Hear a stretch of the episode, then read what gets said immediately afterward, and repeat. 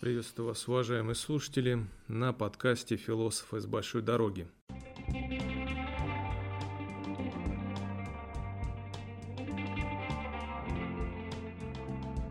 И поговорим с вами о проблеме среди несовершеннолетних, детской преступности и вообще институте семьи.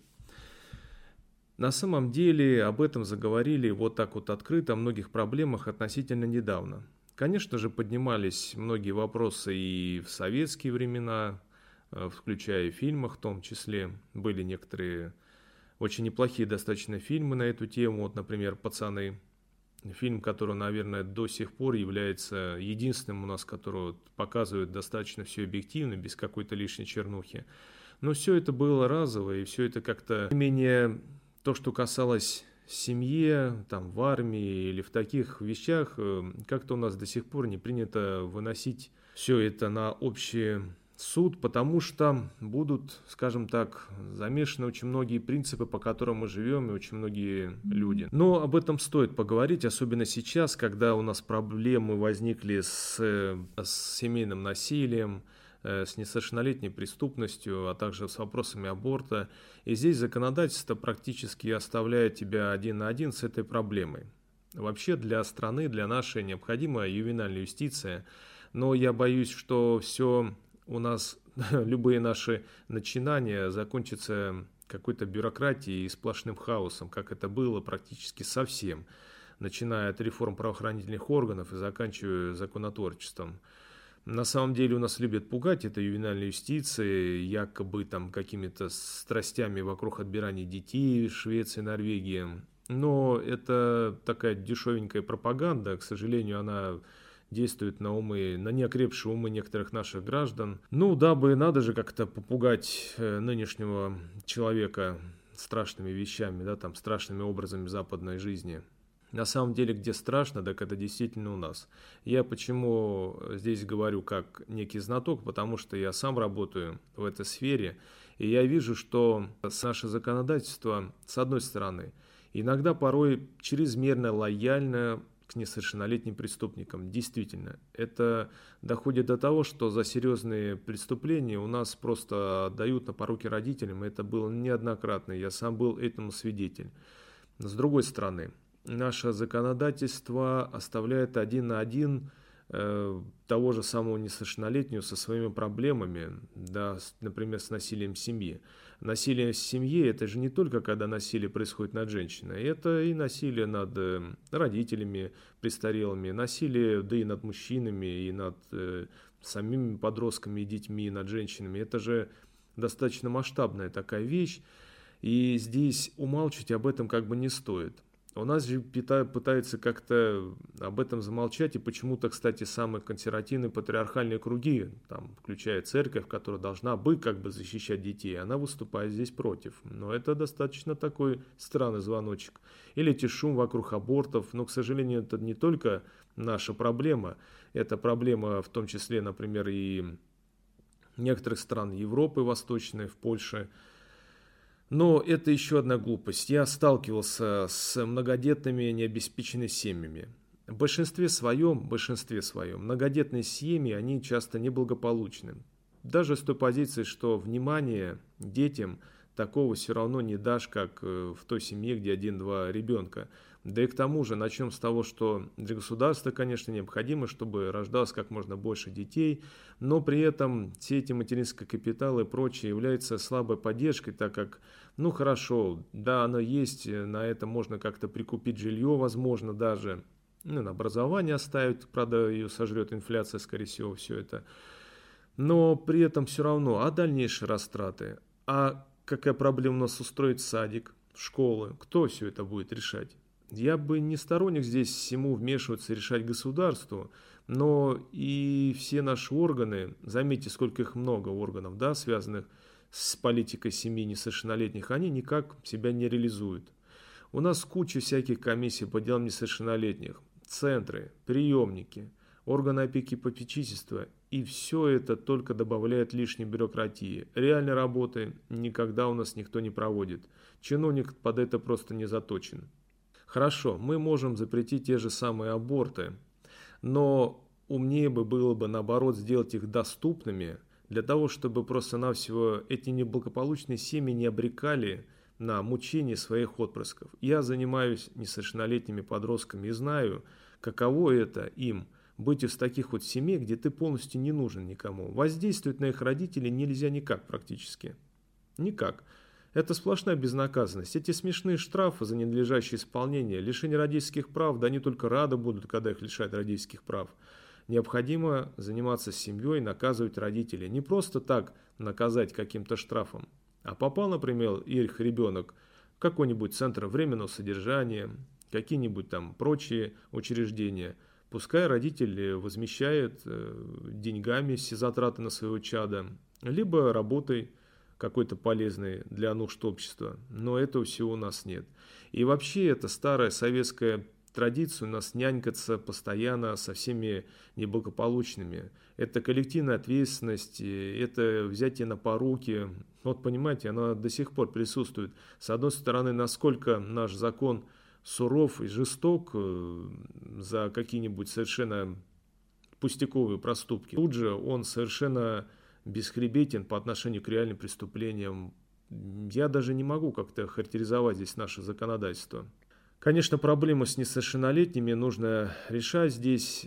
И здесь все-таки необходимы те службы, которые бы занимались реально проблемами семьи и детей. Не это все бесконечное число всех этих КДН, ПДН, органов опеки и попечительства, а какая-то пусть она будет одна, две, но они будут реально работать, и наше законодательство будет реально заточено под э, исполнение их задач, ну, как бы в прямом смысле неформально, а чтобы какие-то были полномочия. В первую очередь страдать здесь должен, конечно же, не ребенок, но опять-таки повторюсь, при всем при том у нас невероятно какие-то боязливые суды в отношении самих несовершеннолетних, э, как бы чего вдруг не пришлось, лишний раз лучше мы вот так вот оставим это дело как бы нетронутым. И заканчивается тем, что весь этот круговорот криминала, он усилится и усиливается со стороны ребенка. Если он почувствовал безнаказанность, а он ее почувствовал, он будет совершать это и дальше. А также все же помнят, в какой стране мы живем, как у нас легко можно договориться, использовать свои связи, и это ведь, выручая здесь начинающего, скажем так, преступника, э, сами родители только оказывают ему медвежью услугу. В дальнейшем все будет хуже. Все равно возмездие, возмездие придет, но через сколько и сколько людей пострадают. Эта тема очень противоречивая и очень больная. Тема детской преступности, тема э, семейного насилия. И, кстати, у нас любят все спихивать там на сайты, на интернет, на игры. Ну, опять-таки, начиная от родителей, заканчивая органами, которые должны защищать интересы несовершеннолетнего, все они любят спихивать на какое-то пагубное влияние Запада, знаете. Причем здесь, правда, влияние Запада, игры и сайты. Если у ребенка, я уже об этом говорил, все нормально в семье, то ничего с собой или с другими делать он не будет. Все начинается с семьи. И, кстати, вот это вот желание родителей попугать часто ребенка человеком в форме или там какими-то учреждениями, они ничему хорошему не приводят. Потому что пугай не пугай, а он либо к этому привыкнет, либо он знает, что все равно его не поместят, да и что там этот человек в форме. Несовершеннолетние подростки, они достаточно тонко эту грань чувствуют и знают, что они по факту безнаказаны у них. Очень двоякая здесь проблема, и я, честно говоря, в наших реалиях даже не знаю из нее выхода, но какой-то выход надо искать. Умалчивать об этом, как бы это ни к чему хорошему не приведет. Умалчивать о домашнем насилии, а сколько у нас его всегда было? Да и сколько вот таких неблагополучных подростков, которых отмазывали, которых вечно нянькали с ними мамочки, отмазали от всего, начиная от судов, заканчивая от армии, к чему это все в итоге приводило? Они спивали, становились наркоманами и гоняли своих мамаш, в итоге отбирали пенсии, избивали их и убивали. Это тоже все очень достаточно проблемно ужасно. Это, конечно же, не только наша проблема. Проблема и в ряде стран возникает со школами. У нас опять-таки любят рассказывать о стрельбе и насилии в американских школах. Но я напомню, что и мы здесь не являемся исключением. У нас, может быть, нет стрельбы там, но есть свои проблемы. И опять-таки, как только у нас появится какой-либо стрелок там или кто-нибудь, кто мстит своим сверстникам, сразу же у нас начинает вспоминать о каких-то играх компьютерных, либо о новостях, что, дескать, вот, посмотрел американские фильмы и прочее. Ну, конечно же, а проблем со сверстниками, проблем в семье у него не было. Это, наверное, был такой славный малый, у него все было хорошо, у него были друзья, увлечения, его все любили, и вдруг он возьми, посмотри фильм, там, поиграй в игру и стань маньяком, найди оружие и пойди расстреливать своих одноклассников либо сокурсников. Ну, чушь же ведь полная. Здесь не в этом совершенно проблема, а проблема в нашем обществе, в нашем законодательстве и в наших отношениях. Э, во-вторых, кстати, вот эта новость была, когда э, информацию, кажется, психолог должен э, несовершеннолетних доводить до родителей, рассказывать, что тут такое было, или учитель, или психолог. То есть мы лишаем еще одной возможности где-то поделиться подростка своими проблемами. Они, конечно, проблемы в большинстве своем надуманном. Вот так вот подумать, сказать, господи, мне бы сейчас эти проблемы.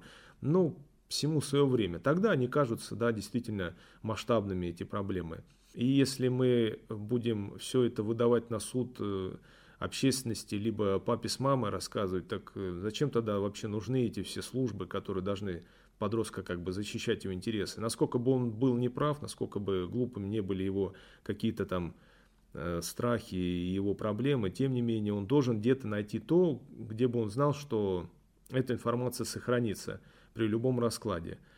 А иначе тогда все будет очень плохо. Зачастую, ну кто из взрослых может его понять, тем более мамы с папами, это далеко не всегда они могут адекватно отреагировать на проблемы подростка, им они будут казаться просто смешными. Ну, это как бы столкновение поколений. Вот, еще у нас наши проблемы столкновения поколений. Это советская партийная номенклатура действует до сих пор, а для них, как вы знаете, все молодежное и это враждебное. Потому что молодежи, что там, кто ее всерьез воспринимал в СССР, а в итоге закончилось, что это были одни из самых реакционистских и самых революционных кругов. Кстати, на этом погорел и царизм в свое время. Вспомните студентов-революционеров. И Советский Союз. И погорит Нынешняя номенклатура, так как не воспринимает все эти протесты всерьез, издевается над молодежью, студентами, школьниками, а тем не менее, ведь за ними будущее. Они будут определять то, что будет происходить со страной. Ну, эта номенклатура старая еще, конечно же, помучит нас несколько лет, к сожалению, но тем не менее, к счастью, она не вечна. Так что не нужно так вот свысока смотреть на это молодое поколение. И нужно как-то решать вопрос, связанный с семьей, со всеми прочими вещами. Не нужно бояться ни абортирования, предохранения. Это скажем так, даже спасет чью-то жизнь, даже просто наплодить э, детей и из них, э, ведь даже со стороны государства я не понимаю мотивации. Они же даже как рабочая сила. Эти все неблагополучные семьи, они не работают зачастую, они просто доят бюджет. Очень большинство всех стоящих на дотации, на инвалидности, это неблагополучные, которые и не хотят ничего в своей жизни решать. Больше того, я был свидетелем, когда семьям алкоголикам выдают квартиры, при том в домах, которых квартиры выдают военнослужащим, и они получают эти квартиры, то есть ничего себе, ты служил всю жизнь, да, там на эту квартиру, горбился, либо копил, либо вы дослужил, так что получить, ты получаешь эту квартиру служебную, тебе под бок еще дают этих соседей. Вот это какое-то полное противоречие, это какой-то просто страна двойных стандартов. Я не понимаю вообще, что здесь происходит. И вообще это какое-то завуалированное решение проблемы, которое проблему-то на самом деле не решает. Еще раз повторюсь, куча всех этих служб, дотаций, а на деле проблема у нас совершенно никак не решается. Потому что стараются это всячески умолчать, декриминализировать, где-то замазать, лишний раз для того, чтобы и себя не выставлять в негативном свете, если касательно каких-то служб специальных. Я бы, конечно, бы хотел пожелать, чтобы этот вопрос как-то решился. Решится ли он в ближайшее время, я сомневаюсь, но одно меня радует, что все-таки это выносится на суд общественности, что все-таки сейчас медийные времена, и так просто умолчать это сложно, и как бы появляются люди движения, которые смело могут заявлять о тех или иных проблемах, а о них нужно заявлять. Ну что ж, на этом я прощаюсь с вами. Всего вам хорошего. Пока.